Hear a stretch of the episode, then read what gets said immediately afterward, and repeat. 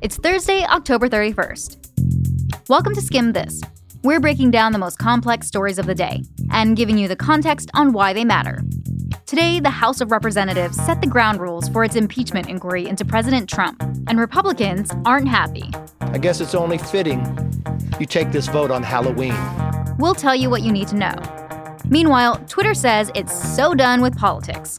We'll explain why that matters.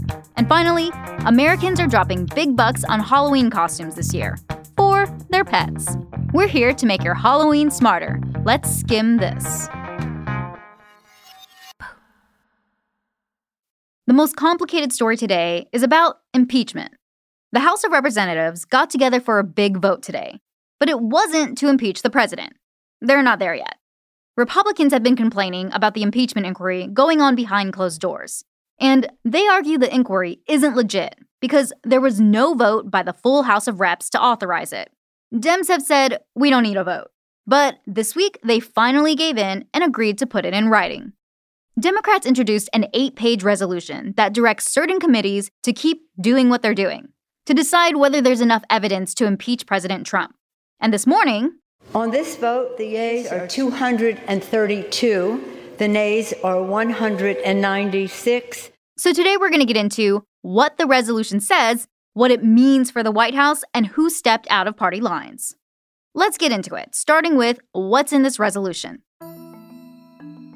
It's like a user manual.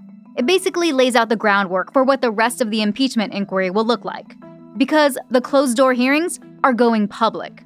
The public hearings could reportedly start in less than two weeks with the House Intelligence Committee, they've kind of taken the lead on investigating the call between President Trump and the president of Ukraine.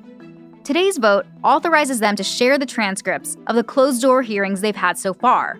The plan is, in these new open hearings, they'll share what they've learned throughout the inquiry and bring back some of the witnesses they've already talked to behind closed doors.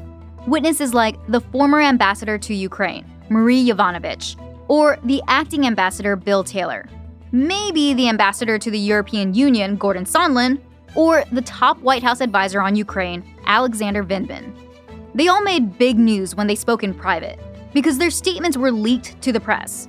Now we'll get to hear the news straight from the horses' mouths.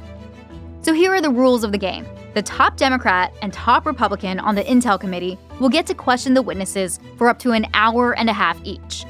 That's two California congressmen, Adam Schiff, who's the Democratic committee chair, and Devin Nunes, the Republican ranking member. If they want, they can let staff lawyers ask the questions instead. When they're done, the other committee members will then get to ask questions to the witnesses for five minutes each. After they've held all the hearings they want to hold, the House Intelligence Committee will write up a report and hand it off to the Judiciary Committee. Then, the Judiciary Committee can decide where to go from there. Maybe they'll have more hearings. It's up to them. At the end, the Judiciary Committee will go back to the full House with a new report and maybe articles of impeachment. So that's what we can expect in the next phase of the impeachment investigation. But what does this mean for the White House? Remember, the White House has been saying for a while it wouldn't cooperate with the impeachment inquiry, in part because there hadn't been a full House vote to authorize it. The White House even called the inquiry, quote, constitutionally invalid. To be clear, there's no rule saying that the House has to vote to open an impeachment inquiry. All the Constitution says is that the House has, quote, the sole power of impeachment. But the White House still hasn't cooperated and has tried to block administration officials from cooperating too. Today's resolution now gives the White House a role to play in the inquiry. Once the investigation goes to the Judiciary Committee, Trump's legal team would be able to participate and even cross examine the witnesses. So, does that mean the White House will be super cooperative now? Don't hold your breath. White House Press Secretary Stephanie Grisham said the resolution only showed that the inquiry has been a quote, illegitimate sham. Ouch. Since the resolution passed, this process is a go. But not everyone's on board. Like we said, this vote passed along party lines. Almost. Two Democrats broke with the rest of the party and voted against the inquiry. That's Minnesota Congressman Collin Peterson and New Jersey Congressman Jeff Van Drew. Van Drew is a conservative Democrat and has opposed the impeachment investigation for weeks. Last month, Trump personally thanked Van Drew in a tweet for questioning the impeachment process. Peterson represents a district that went for Trump in 2016 by 30 points. He's reportedly called the impeachment process a bad use of Congress's time. And today, after the vote, he said he won't make a decision on impeachment until all the facts come out. So, what's the skim? Today's vote shows this is all actually happening, which it has been for a while. But now, the rules are laid out and everyone knows the game plan. But first, we still have some more closed door hearings to get through. Like today, the White House National Security Council's top Russia advisor, Tim Morrison, who was also on the call between Trump and Ukraine's president, told investigators what he heard. And according to reports, he didn't think there was anything illegal going on. But he did have concerns about it and told White House lawyers. Now, he's quitting his job. I guess that's one way to make an exit.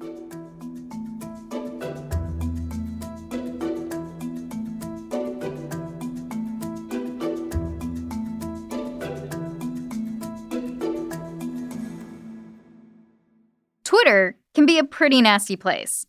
Trolls aren't going away anytime soon, and creeps sliding into your DMs probably aren't either. But now the social media platform says it's going out on a limb and banning political advertisements starting next month. CEO Jack Dorsey, who's at Jack if you're curious, said Wednesday that political ads on the internet had become more powerful than traditional political ads on TV. On the internet, he said ad buyers can now use micro targeting or machine learning to target specific people with specific messages, and do all of that without that much effort. He said the results can impact millions of lives. So instead of spending a lot of time and energy regulating political ads, Twitter's decided to just leave that money on the table.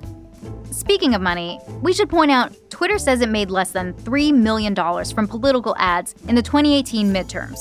That's not much compared to the more than $2 billion they made in ad revenue in all of 2018. So it's not like Twitter's gonna go broke ditching political ads. But it could do wonders for Twitter's brand image and help users feel confident that the company is doing the right thing. And it could also be a shot at Facebook. Remember, just last week, Facebook co founder Mark Zuckerberg was on Capitol Hill and faced some skepticism when it came time to explain his company's policy on political ads. He struggled to defend why a politician like Democratic Congresswoman Alexandria Ocasio Cortez should be allowed to take out ads containing provable lies about her opponents. I mean, if you're not fact checking political advertisements, I'm just trying to understand the, the bounds here. What's fair game? I, uh, I don't know the answer to that off the top of my head. I think. So you don't know if I'll be able to do that? A lot of people criticize Facebook for putting revenue over social responsibility. So, Twitter making the first move here could give it some major first mover advantage, a term from the business world for the perks of being ahead of the pack. But, like most things online, not everyone agrees with Twitter's decision. Because, in addition to banning political ads from candidates and campaigns, Twitter CEO says it's also banning issue ads. Think ads about issues debated in Washington that have national implications, like immigration, healthcare, or climate change. That last one has some people furious. They say it's a scientific fact, not an issue that should be up for debate. So, just more proof that, online, everyone finds a way to disagree about everything.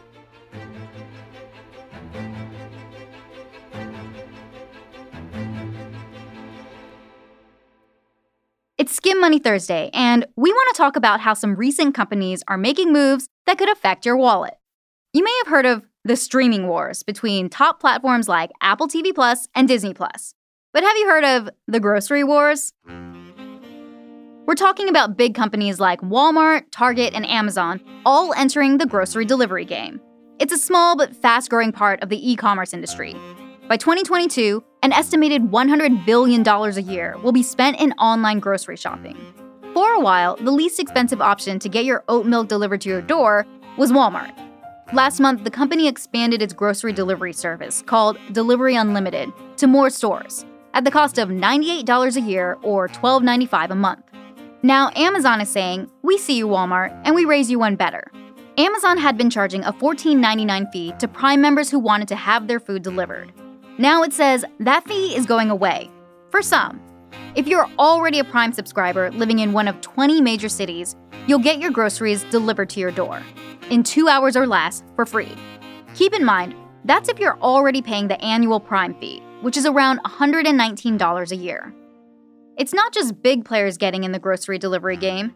Now, both Postmates and DoorDash, known for bringing you your late night Chinese food, are also vying to bring you your week's grocery haul. Which means, even though Amazon's making a bold move here, it hasn't yet won the war over who gets to stock your fridge.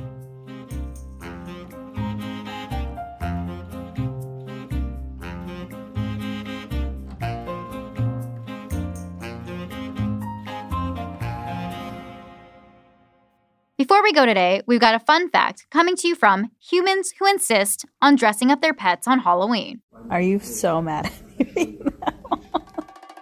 Turns out, Americans love dressing up their pets for Halloween. According to a new study by the National Retail Federation, the pet costume industry is valued at nearly half a billion dollars this year. And that number is probably going to keep going up, since the pet industry market in the US is growing at around 4% each year. So, if that means more kitty cats dressed as unicorns and dogs dressed up as ambulances, River we're here for it. And that's all for Skimm This. Thanks again for listening, and be sure to hit subscribe and rate and review us wherever you get your podcasts. If you want to add the Skimm to your morning routine, you can sign up for our free newsletter, The Daily Skimm right on our website at theskimm.com. It's everything you need to know to start your day right in your inbox.